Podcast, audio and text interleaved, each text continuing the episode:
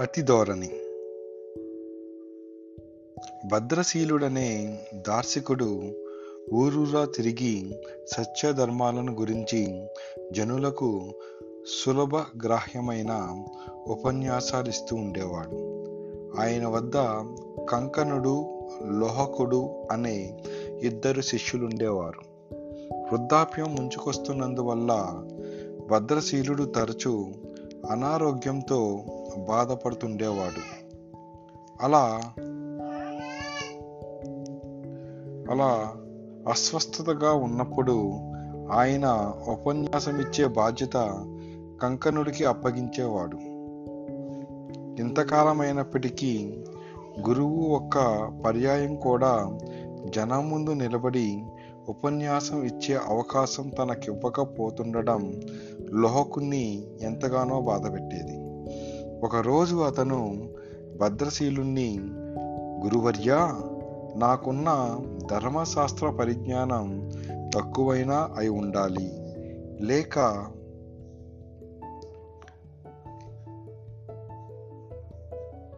లేక నా శుశ్రూషలో లోపం ఏదైనా ఉండి తీరాలి. అలా కాకపోతే తమకు కంకనుడి పట్ల గల పక్షపాతమైన కావచ్చు. మీరు జనులకు నా ధర్మశాస్త్ర పరిచయాన్ని ప్రదర్శిస్తూ మాట్లాడడానికి ఇంతవరకు ఒక్క అవకాశం కూడా ఇచ్చినారు కాదు అని అడిగాడు. ఇందుకు భద్రశీలుడు మందహాసం చేసి నీకు ధర్మశాస్త్రాల్లో ఎంతటి పరిచయం ఉన్నదో నాకు తెలియంది కాదు. చెప్పాలంటే నువ్వు కంక కంకణుడి కన్నా మరి కొంచెం ఎక్కువ చదివిన వాడివే అన్నాడు. గురువు ఇలా అనగానే లోహకుడికి చాలా సంతోషం కలిగింది. భద్రశీలుడు కొంచెం ఆగి సామాన్యులకు శాస్త్రాల్లోని ధర్మ విషయాలను గురించి మనసుకు హత్తుకుపోయేలా మనం చెప్పగలగాలి. అలా చెప్పలేనప్పుడు వాళ్ళు విపరీత అర్థాలు విపరీత అర్థాలు తీసుకుని మనం ఆశించిన దానికి భిన్నంగా ప్రవర్తించే ప్రమాదం ఉన్నది. నువ్వు ఉపన్యాసకుడిగా కన్నా విమర్శకుడిగా వ్యాఖ్యాతగా రాణిస్తావని నా అభిప్రాయం అన్నాడు. లోహకుడు ముఖం చిన్నబుచ్చుకుని ఇన్నేళ్ళు గడిచినా ఒక్క అవకాశం కూడా నాకెప్పుడు ఇవ్వకుండానే తమరు నా గురించి ఇలా అభిప్రాయపడడం నా దురదృష్టంగా భావిస్తాను అన్నాడు. భద్రశీలుడు కొంచెం సేవ కొంచెం సేపు ఆలోచించి సరే నీలో ఉన్న అపో అపోహాల్ని తొలగించడానికి ఈ రాత్రే నేను శ్రీపురం శివాలయంలో ఇవ్వవలసిన ఉపన్యాసం నీ చేత ఇప్పిస్తాను. అందుకు సిద్ధంగా ఉండు అన్నాడు. గురువు ఇలా అనగానే లోహకుడికి చాలా సంతోషం కలిగింది. ఆ రాత్రి సిరిపుర శివాలయ ప్రాంగణంలో లోహకుడు గ్రామస్తుల ముందు నిలబడి ధనమూల మిదం జగత్ అన్న విషయాన్ని ఖండిస్తూ ఉపన్యాసం ప్రారంభించాడు. మనిషి సుఖంగా బతకడానికి డబ్బు ప్రధానం కాదని లోహకుడు ఎన్నో ఉదాహరణలు ఇస్తూ ఒక గంట కాలంగా మాట్లాడుతూ వస్తున్నాడు. ఒక గంట కాలంగా మాట్లాడుతూ వస్తున్నాడు. అతడి ధోరణి అక్కడ చేరిన జనానికే కాక బద్ధశీలుడికి కూడా విసుగు పుట్టిస్తున్నది. అలా కొంతసేపు జరిగాక లోహకుడు ఒక క్షణం ఆగి జనాన్ని ఉద్దేశించి డబ్బుతో మనం అన్నీ కొనలేమని మీ అందరికీ ఈ పాటికి అర్థమైందనుకుంటాను అన్నాడు. జనంలో కొందరు మహా బాగా అర్థమైంది అని ఇక ఉపన్యాసం ముగించమన్నట్లు గట్టిగా చప్పట్లు కొట్టారు. లోహకుడు అదేం గమనించక రెట్టించిన ఉత్సాహంతో డబ్బుతో మనం సంతోషాన్ని కొనగలమా? ఆప్యాయతకు విలువ కట్టగలమా? అని జనంలో ముందుకు ముందు కూర్చున్న వాడి ఒక్కరిని లేవమని నాయనా నేను నీకు వంద వరహాలిచ్చి నీ తల్లిదండ్రుల్ని అసహించుకోమని చెబితే అలా చేయగలవా? అని అడిగాడు. ఆ ప్రశ్నకు వాడు అయోమయంగా దిక్కులు చూడసాగాడు. అంతలో వాడి పక్కన కూర్చున్న వాడు లేచి నిలబడి మా మేనమామ అసహించుకోమంటే మా మేనమామను అసహించుకోమంటే నాకు ఎలాంటి అభ్యంతరము లేదు. ఇందుకు నాకెంత డబ్బు ముట్ట చెబుతారు? అని అడిగాడు. జనం అంతా గొల్లున నవ్వి ఒకరొక్కరే లేచి పోసాగారు. లోహకుడు అలాగే స్నానువుల ఆశ్చర్యంతో నిలబడిపోయాడు. అప్పుడు భద్రశీలుడు లోహకుడి భుజం తట్టి ఉపన్యాసం ఇవ్వడానికి ఇంతకాలంగా నేనెందుకు అవకాశం ఇవ్వలేదో ఇప్పుడు అర్థమైందా? నీకు అధికమైన శాస్త్ర పరిజ్ఞానంతో పాటు అతి ధోరణి కూడా ఉండడమే అందుకు కారణం. నిన్ను గురించిన నా అంచనాల్లో పొరపాటేం లేదు కదా? అని అడిగాడు నెమ్మదిగా. లోహకుడు గురువుకు జవాబు ఇవ్వలేక తల వంచుకున్నాడు. ఆ తర్వాత అతడు ఉపన్యాసాల జోలికి పోక ధర్మశాస్త్రాలకు చక్కని వ్యాఖ్యలు రాసి మంచి పేరు తెచ్చుకున్నాడు. అయిపోయింది. పరిచారిక నవ్వు. పరిచారిక నవ్వు. శివపూరి స్వర్ణపూరి ఇరుగు పొరుగు రాజ్యాలు వాటి మధ్య తాతల నాటి ఉండడంతో చాలా కాలం చాలా కాలం ఎడముఖం పెడముఖంగా ఉండేవి. రెండు రాజ్యాలు ఆర్థిక పరంగానూ సైనిక బలంలోనూ సమానమైనవే. ఇలా ఉండగా క్రమేపీ స్వర్ణపురి సైనికంగా బలహీనమైంది. అప్పుడు స్వర్ణపురి రాజు విష్ణుసేనుడు శివపురి నుంచి రానున్న యుద్ధ ప్రమాదాన్ని గురించి ఆలోచించాడు. శివపురి రాజు శివసేనుడికి యుక్త వయస్కుడైన ఒక కుమారుడున్నాడు. విష్ణుసేనుడికి రత్నమంజరి అనే సౌందర్యవతి అయిన కుమార్తె ఉన్నది. తన కుమార్తెను శివసేనుని కుమారుడికిచ్చి వివాహం చేస్తే ఇక అటు నుంచి యుద్ధ ప్రమాదమే ఉండదు. ఇలా ఆలోచించి విష్ణుసేనుడు తను శివసేనుడితో వియ్యమంద దలచినట్టు దూత ద్వారా వర్తమానం పంపాడు.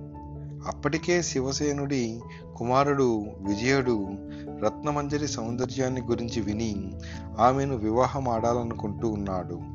అది వి అది ఎదిగిన శివసేనుడు విష్ణుసేనుడి వర్తమానం విని ఒప్పుకున్నాడు. వివాహానికి ముందు శివసేనుడు అన్ని వివరాలు మాట్లాడుకునేందుకు విష్ణుసేనుని ఆహ్వానించి విందు ఏర్పాటు చేశాడు. విందుకు శివసేనుడితో పాటు ఆయన భార్య జయంతిదేవి కుమార్తె రత్నమంజరి వచ్చారు. పరిచారికలు విందుకు వచ్చిన వారందరికీ వివిధ రకాల వంటకాలు వడ్డన చేస్తున్నారు. ఆ సమయంలో మాలతి అనే పరిచారిక వడ్డన చేస్తూ పక్కున నవ్వింది. ఆ నవ్వు విని అందరూ ఉలిక్కిపడ్డారు. ప్రతి ఒక్కరి ఉలికిపాటుకు ఒక్కొక్క కారణం ఉన్నది. విష్ణుసేనుడి నుంచి కట్న కానుకల రూపంలో ఏమేమి రాబట్టాలన్న సంగతి భార్యతో మంతనాలాడిన శివసేనుడు ఇంత ధనమున్న రాజుకు ఇంకా ధనం సంపాదించాలన్న ఆశే అని పరిచారిక నవ్విందని ఉలిక్కిపడ్డాడు. శివసేనుడి భార్య శారదాదేవికి కొంచెం నత్తి. ఆడపిల్లి వారి వద్ద ఆ సంగతి బయటపడకుండా ఉండడం కోసం ఆమె అందరితోనూ ముభావంగా ఉండసాగింది. ఈ సంగతి గమనించి పరిచారిక నవ్విందేమో అని ఆమె ఉలిక్కిపడింది. విష్ణుసేనుడి ఆలోచనలు వేరే విధంగా ఉన్నవి. శివసేనుడి నుంచి రాబోయే యుద్ధ ప్రమాదం శంకించి యుద్ధంలో ఓడిపోతానని తాను భయపడి ఉండాలి. అందుకే వియ్యం పేరుతో ఆయన్ని మంచి చేసుకుంటున్నాడు. ఈ రాజు అని పరిచారిక నవ్విందని విష్ణుసేనుడు ఉలిక్కిపడి ముఖం ముడుచుకున్నాడు. విష్ణుసేనుడి భార్య జయంతిదేవికి తెల్ల శిరోజాలు కనిపించకుండా తెల్ల శిరోజాలు కనిపించకుండా నల్ల రంగు వేసుకోవడం అలవాటు. విందుకు వచ్చే హడావిడిలో ఆమె రంగు వేసుకోవడంలో అంత శ్రద్ధ చూపించలేదు. అందువల్ల తన శిరోజాలకు రంగు వాడే విషయం గమనించి పరిహాసంగా నవ్వుతున్నదేమో పరిచారిక అని ఆమె ఉలిక్కుపడి సిగ్గుతో ముఖం దించుకున్నది. మాటి మాటికి రాజకుమారుడు ఓకే మాటి మాటికి రాజకుమారుడు విజయుడి వంక ఇంకా క్రీ గంట చూస్తున్న వంకటింకరగా చూస్తున్న రాకుమార్తె రక్తవంజరి ఈ సంగతి పరిచారిక గ్రహించి నవ్విందేమో అని ఉలికిపడి తల పక్కకు తిప్పుకున్నది. ఈ ఇక విజయుడి ఉలికిపాటుకు కారణం మరొకటి.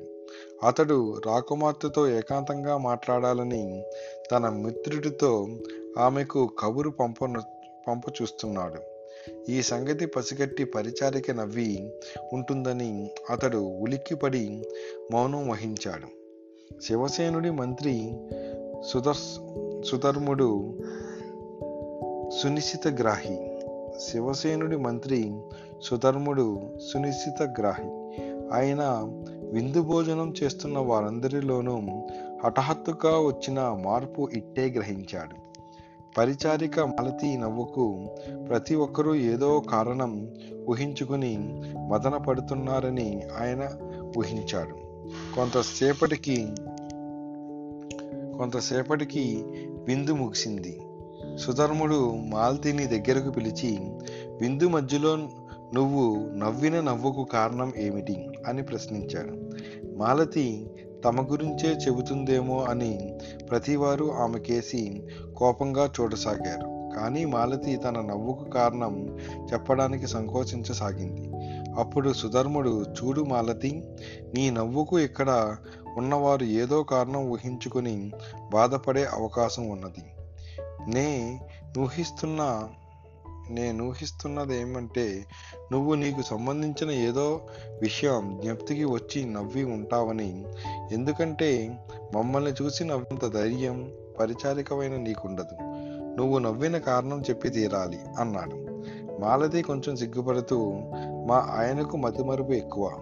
కొత్త గాతులు తెమ్మని ఎన్ని రోజులుగా చెబుతున్నా మర్చిపోతున్నాడు. ఇది పని కాదని ఇవాళ మర్చిపోకుండా కొత్త గాజులు తేవాలని అని చెప్పి నా పాత గాజులు కొన్ని అతడి చేతికి తగిలించాను. మతిమారు మరు మతి మతిమరుపు ఆయన ఆ సంగతి మరిచి గాజుల చేతితోనే అంతఃపురం కాపలాకు వచ్చాడు అని పహారా కాసే మల్లయ్యను చూపించింది. మల్లయ్య చేతికి మల్లయ్య చేతికి ఉన్న గాజులు చూస్తేనే పరిచారిక నవ్వుకు కారణం. అందరికీ అర్థమైపోయింది. దానితో అందరూ అనుమానాలు తీరిపోయి హాయిగా నవ్వేశారు. మల్లయ్య చేతికి ఉన్న గాజులు చూస్తూనే పరిచారిక నవ్వుకు కారణం అందరికీ అర్థమైపోయింది.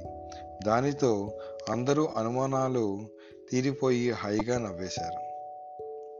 నమ్మక ద్రోహి నమ్మక ద్రోహి నమ్మక ద్రోహి బ్రహ్మదత్తుడు కాశీ రాజ్యాన్ని పరిపాలించే కాలంలో ఐదు వందల మంది వర్తకులు ఒక నౌకలో సముద్రం మీద పోతూ ఉండగా నడి సముద్రంలో నౌక మునిగిపోయింది.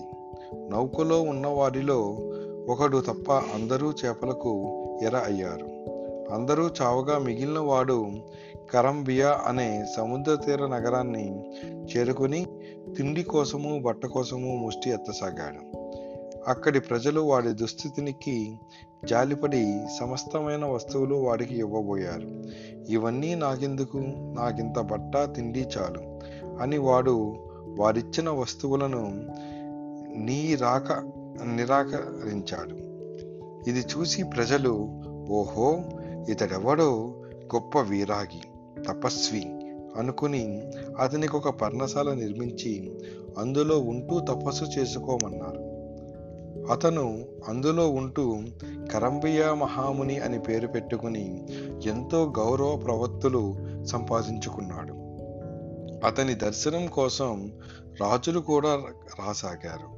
ఈ విధంగా కరంబీయుడి స్నేహం సంపాదించిన వారిలో పాములకు రాజైన పండరకుడు గరుడులకు రాజుగా జన్మించిన బోధిసత్వుడు ఉన్నారు. ఒకనాడు గరుడరాజు వచ్చి కరమయ్యుడికి ప్రణామం చేసి పక్కనే కూర్చుని స్వామి మా గరుడులకు పాములకు యుద్ధం జరిగినప్పుడల్లా పాముల కన్నా గరుడులే ఎక్కువగా చావటం జరుగుతున్నది. మాకు పాములను ఎలా పట్టాలో తెలియటం లేదనుకుంటాను. ఇందులో ఏదో రహస్యం ఉన్నది. ఆ రహస్యం ఏమిటో మీరు పాముల నుంచి తెలుసుకుని నాకు చెప్పగలరా అని అడిగాడు. కరంబీయుడు సరేనన్నాడు. గరుడరాజు వెళ్ళిపోయాడు. తర్వాత సర్పరాజు తను చూడడానికి వచ్చినప్పుడు కరంబీయుడు ఆయనతో రాజా గరుడులు మిమ్మల్ని పట్టుకోగానే చచ్చిపోతాయట. దీనికేమిటి కారణం? ఎలా పట్టుకుంటే మీ సర్పాలు లొంగిపోతాయి? అని అడిగాడు. దీనికి సర్పరాజు వినయంగా జవాబిస్తూ స్వామి అది మా రహస్యం. నేను గనక ఈ రహస్యాన్ని బయట పెట్టానో నా జాతికి అంతకు ద్రోహం చేసిన వాణ్ణి అవుతాను. జాతి వినాశనానికి కారకుడు అవుతాను కనుక ఆ సంగతి నన్ను అడగకండి అన్నాడు. అదేమిటి? రహస్యాన్ని మరొకరికి చెప్పేస్తానని నీవు నిజంగా శంకిస్తున్నావా? అలా ఎన్నటికీ జరగదు. నేను కేవలం ఆ రహస్యం ఏమిటో తెలుసుకుందామని అడుగుతున్నాను. నాకు చెప్పినందువల్ల నీ జాతికి ఏమాత్రము నష్టం కలగదు అని కరంబీయుడు అన్నాడు. సర్పరాజు కరంబీయుడికి రహస్యం చెబుతానని మాట ఇచ్చి సెలవు పుచ్చుకున్నాడు ఆయన తన దర్శనం కోసం మర్నాడు వచ్చినప్పుడు కరంబేయుడు మళ్ళీ అడిగాడు కానీ సర్పరాజు రహస్యం బయటపెట్టలేదు. ఆయన మూడవసారి వచ్చినప్పుడు కరంబీయుడు ఇవాళ మూడవసారి అడుగుతున్నాను. మీ రహస్యం చెప్పవు. కారణం ఏమిటి అని అడిగాడు. దానికి సర్పరాజు స్వామి తమరు ఈ రహస్యాన్ని మరెవరికైనా చెప్పేస్తారేమోనని నాకు భయంగా ఉంది అన్నాడు. నేనెలా నేనెలా ఎన్న ఎన్నటికీ చెప్పను. చెప్ప చెప్పనని ప్రమాణం చేస్తున్నాను అన్నాడు. కరంబేయుడు ఆయన ప్రయాణం ప్రమాణం చేసిన మీదట ఆయన ప్రమాణం చేసిన మీదట సర్పరాజు తమ రహస్యాన్ని ఈ విధంగా బయటపెట్టాడు. మేము పెద్ద పెద్ద రాళ్ళను మింగి మా శరీరాలను బరువుగా చేసుకుని పడుకుని ఉంటాము. గరుడులు మా మీదికి వచ్చినప్పుడు మేము నోళ్ళు తెరుచుకుని వారి మీద కలియబడతాము. గరుడులు మా తలలను పట్టుకుని గా గాలిలోకి ఎగురుతారు. మా బరువులు మోయటం చేత వారి శరీరాల్లో ఉండే నీరంతా పైకి వచ్చేస్తుంది. ఆ కారణంగా చచ్చిపోతారు. మూడులైన ఆ గరుడులు మా తలలను పట్టుకోవడానికి బదులు మా తోకలు పట్టుకుని మా తోకలు పట్టుకుని గాలిలోకి లేచినట్టయితే మేము మింగిన రాళ్ళన్నీ కింద పడిపోతాయి. మా శరీరాలు తేలిక అవుతాయి. మమ్మల్ని వారు తన్నుకుపోగలుగుతారు ఇదే మా రహస్యం. సర్పరాజు వెళ్ళిపోగానే గరుడరాజు వచ్చి కరంబీయుడితో స్వామి సర్పరాజు నుంచి పాముల రహస్యం తెలుసుకున్నారా? అన్నాడు. కరంబీయుడు సర్పరాజు నుంచి తాను తెలుసుకున్న రహస్యం కాస్త గరుడరాజుకు చెప్పేశాడు. ఈ సర్పరాజు గొప్ప అపచారం చేశాడు. తన జాతి యావత్తు నాశనం అయ్యేటందుకు సహాయపడగల రహస్యాన్ని ఆయన మరొకరికి తెలియనిచ్చి ఉండకూడదు. నేను ఇప్పుడే వెళ్ళి ఆయనను పట్టుకుంటాను అంటూ గరుడరాజు తన రెక్కలతో జుంజుం మారుతాన్ని లేపి సర్పరాజు తోకను పట్టుకుని ఆకాశంలోకి ఎగిరాడు. తలకిందుగా వేటాడుతూ వేలాడుతున్న సర్పరాజు తాను మింగిన రాళ్ళన్నింటినీ కక్కేశాడు. ఆయన విచారంతో అయ్యో నా నాశనాన్ని నేను కోరితే చేతులారా తెచ్చుకున్నాను కదా! ఆ దుర్మార్గుడు మహాముని అని మోసపోయి నా రహస్యం కాస్త చెప్పేశాను అని విలపించాడు. ఇది విని గరుడరాజు మూర్ఖుడా మూర్ఖుడా నీ రహస్యం ఆ దొంగ సన్యాసికి చెప్పేసి ఇంకా ఎందుకు దుఃఖిస్తావు? చావు ఎవరికీ తప్పదు. కానీ వివేకం మానవుడి ప్రధాన ధర్మం. నీ దుర్గతికి కారణం నేను కాను సన్యాసి కాడు. నీ అవివేకమే. ప్రాణికి తలకిందుల తలకిందులకున్న ప్రేమపాతులుండరు. ఆయనకి తల్లిదండ్రుల కన్నా ప్రేమపాత్రలుండరు అలాంటి తల్లిదండ్రులకు కూడా నీ రహస్యం నీ రహస్యం చెప్పరాదు. అనేక మంది బంధువులు మిత్రులు ఉంటారు. రూపవతి అయిన భార్య ఉంటుంది. వారికి ఎవరికి నీ రహస్యం తెలియనివ్వరాదు. ఆ విధంగా రహస్యం దాచగలిగిన వాడే శత్రువును దూరంగా ఉంచగలడు. ఆ- ఆ విధంగా రహస్యాన్ని దూరంగా ఉంచగలుగుతాడు అన్నాడు. మహాత్మా నీ హితబోధ గ్రహించాను. తల్లి తన బిడ్డన బిడ్డపైన ఎలాంటి కరుణ చూపుతుందో నా పైన అలాంటి కరుణ చూపు అని సర్పరాజు గరుడరాజును ప్రార్థించాడు. కొడుకులలో మూడు రకాలు. శిష్యులు పెంచినవారు గర్భవాసాన పుట్టినవారు. అందులో నీవు నాకు శిష్యుడవు కనుక కొడుకు కొడుకు అయ్యావు నీవు నాకు శిష్యుడు కనుక కొడుకువయ్యావు. అందుచేత నీ ప్రాణాన్ని కాపాడుతున్నాను అంటూ గరుడు గరుడరాజు సర్పరాజును నేల మీదకి దించి వదిలిపెట్టాడు. సర్పరాజు నాగలోకానికి వెళ్ళాడు.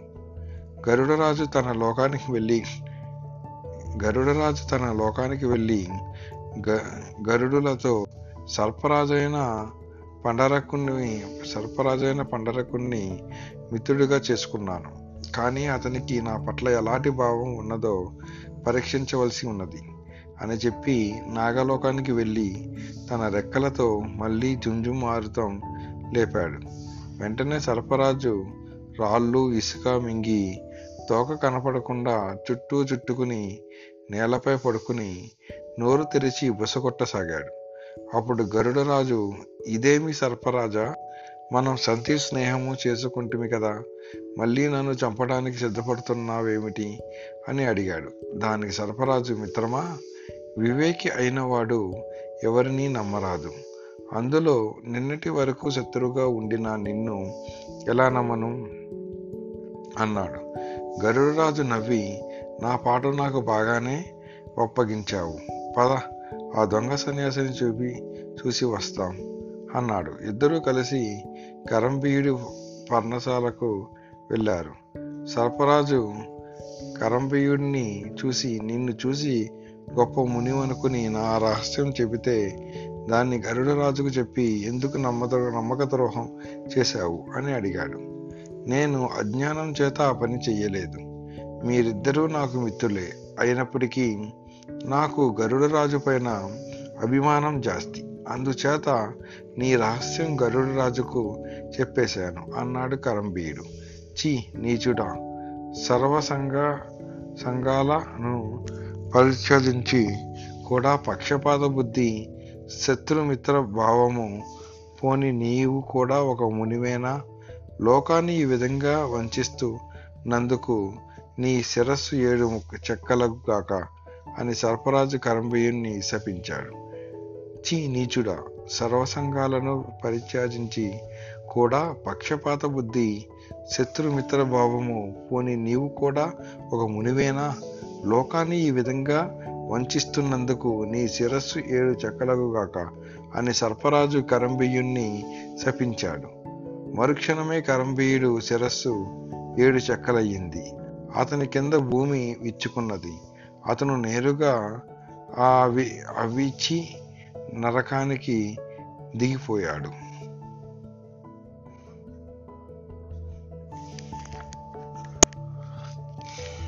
నర్మదా. ఇది నర్మదా నది పుట్టుకకు సంబంధించిన పురాణ గాథ. మైకాల్ పర్వత ప్రాంతం అద్భుతమైన ప్రకృతి సౌందర్యానికి పుట్టినిల్లు. దాని పరిసరాల్లో మానవ సంచారం ఉండేది కాదు. దేవతలు యక్షులు అక్కడికి తరచూ వచ్చేవారు. అక్కడి ప్రకృతి ప్రతి ఋతువులోనూ సరికొత్త అందాలు సంతరించుకునేది.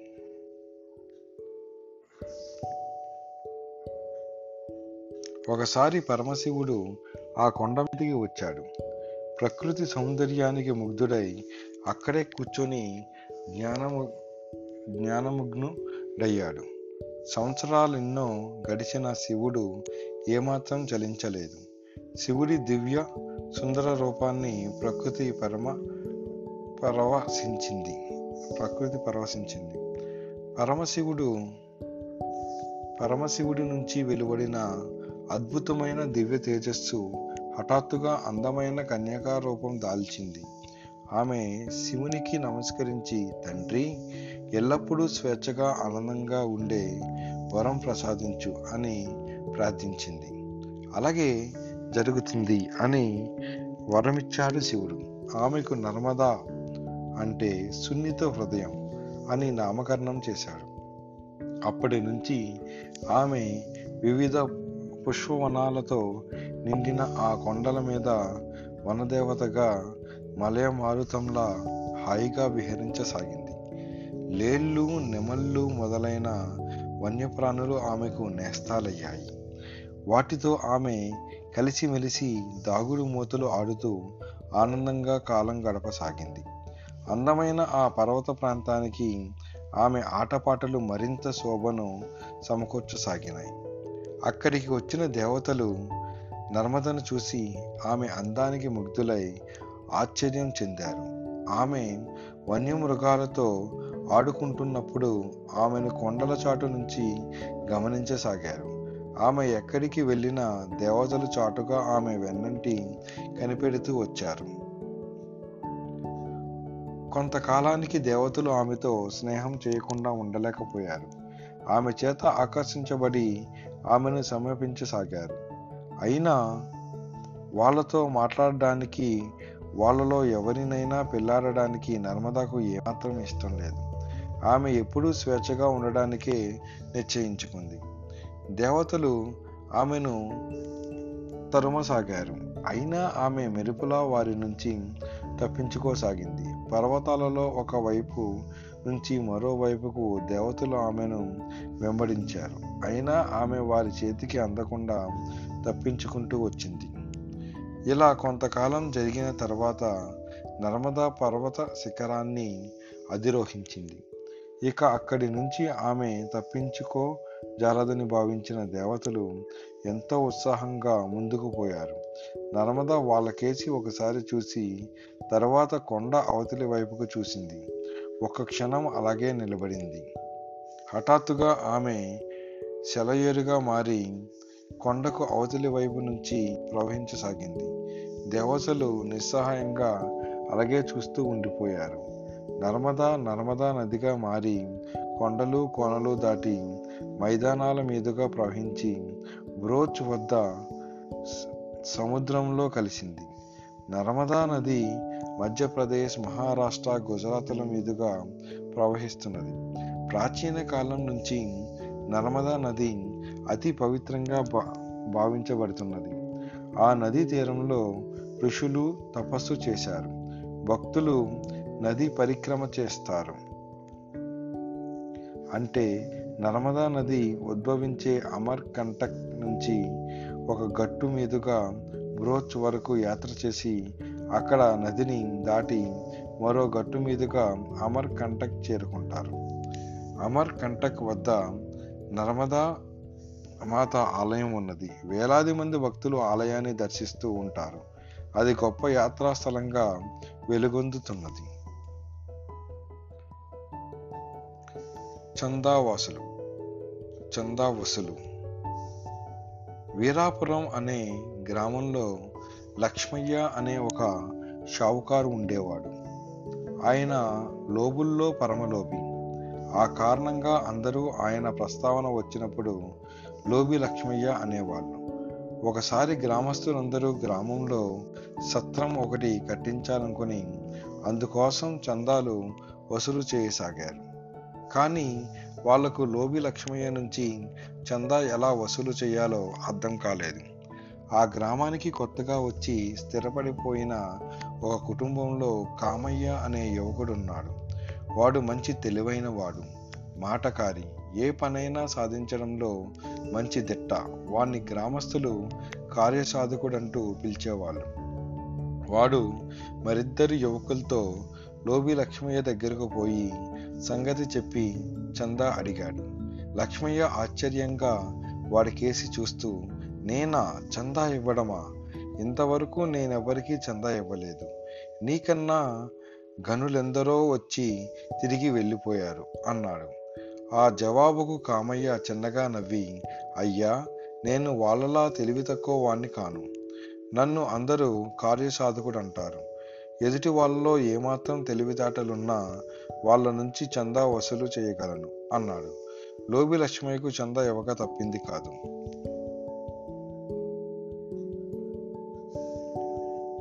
వెన్నెలనిచ్చిన శ్రీకృష్ణదేవరాయలు విజయనగర సామ్రాజ్యాన్ని పరిపాలించే కాలంలో విజయనగరంలోనే ఒక గజ దొంగ బయలుదేరి రోజుకొక ఇంట్లో దొంగతనం చేయసాగాడు. వాణ్ణి పట్టుకోవడానికి రాజుగారు చేయించిన ప్రయత్నాలేవి చిన్న మొత్తైనా ఫలించలేదు. ఈ దొంగను ఎలాగైనా పట్టుకోవాలని తెనాలి రామలింగడికి బుద్ధి పుట్టింది. అతను రోజూ తప్పకుండా నలుగురు చేరిన చోటికల్లా వెళ్ళి ఆ ఈ గజి దొంగ మా ఇంటి మీద ఎప్పుడు వచ్చి పడతాడో అని భయంగా ఉంది. ఎందుచేతనంటే మా నట్టింట్లో చాలా ధనరాశులున్నాయి అంటూ వచ్చాడు. తెనాలి రామలింగడి ఇంట్లో చాలా ధనం ఉన్నదన్న సంగతి త్వరలోనే గజదొంగ చెవిని పడింది. వాడికి ఆ సంగతి తెలిసి ఏదో రాత్రి తన ఇంటికి రావాలనే తెనాలి రామలింగడి ఉద్దేశం కూడా. దొంగ తమ ఇంటికి వచ్చినప్పుడు ఏం చెయ్యాలో ఎలా మాట్లాడాలో రామలింగడు తన భార్యకు బాగా నూరిపోశాడు. ఇంతలో ఒక రాత్రి గజదొంగ రామలింగడి ఇంటికి రానే వచ్చాడు. వాడి కోసం రాత్రిళ్ళు మేలుకుని ఉంటున్న రామలింగడు ఇంటి కప్పు మీద దొంగ కదులుతున్న అలికిడి వినగానే పక్కన ఉన్న తన భార్యను సైగ చేశాడు. వెంటనే ఆవిడ గొంతెత్తి ఏమండి? దొంగాడు మన ఇంటికి కూడా వస్తాడేమో.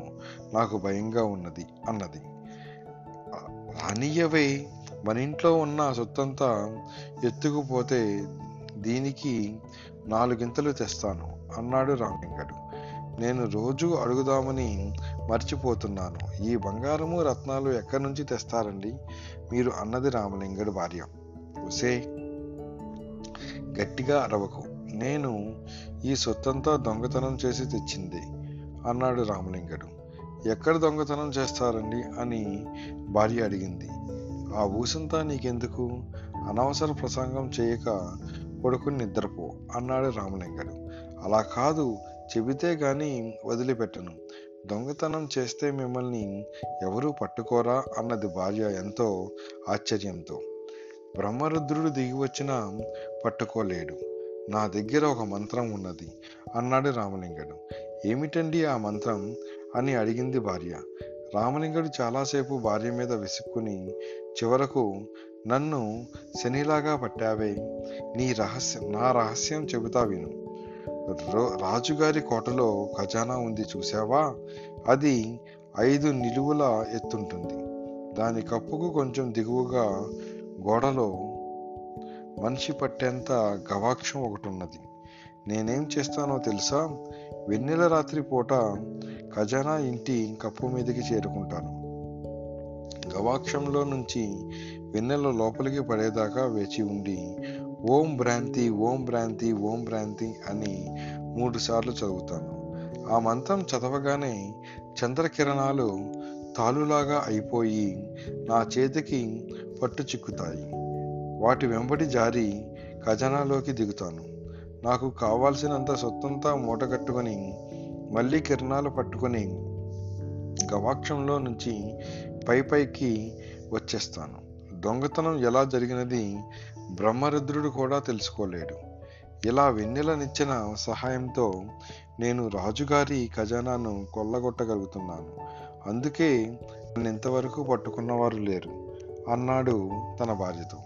అదా సంగతి అంటూ తెనాలి రామలింగడి భార్య తృప్తి చెందిన దానిలాగా నటిస్తూ కళ్ళు మూసుకున్నది. భార్యాభర్తల మధ్య జరిగిన సంభాషణ యావత్తు గజ దొంగ కూడా విన్నాడు. వాడికి ఇప్పుడు మామూలు దొంగతనాల మీద మోజు తగ్గిపోయింది. ఇక మీదలు దోస్తే రాజుగారి ఖజానాయే దోచాలనుకున్నాడు. మర్నాడు రాత్రే వాడు ఇళ్ళ కప్పు మీదుగా పాగుతూ రాజుగారి ఖజానా ఉండే కప్పును చేరుకున్నాడు. రామలింగడు చెప్పిన గవాక్షం కనిపించింది. అది భూమికి దాదాపు ఐదు నిలువుల ఎత్తున ఉన్నది. అయినా గజదంగా భయపడలేదు.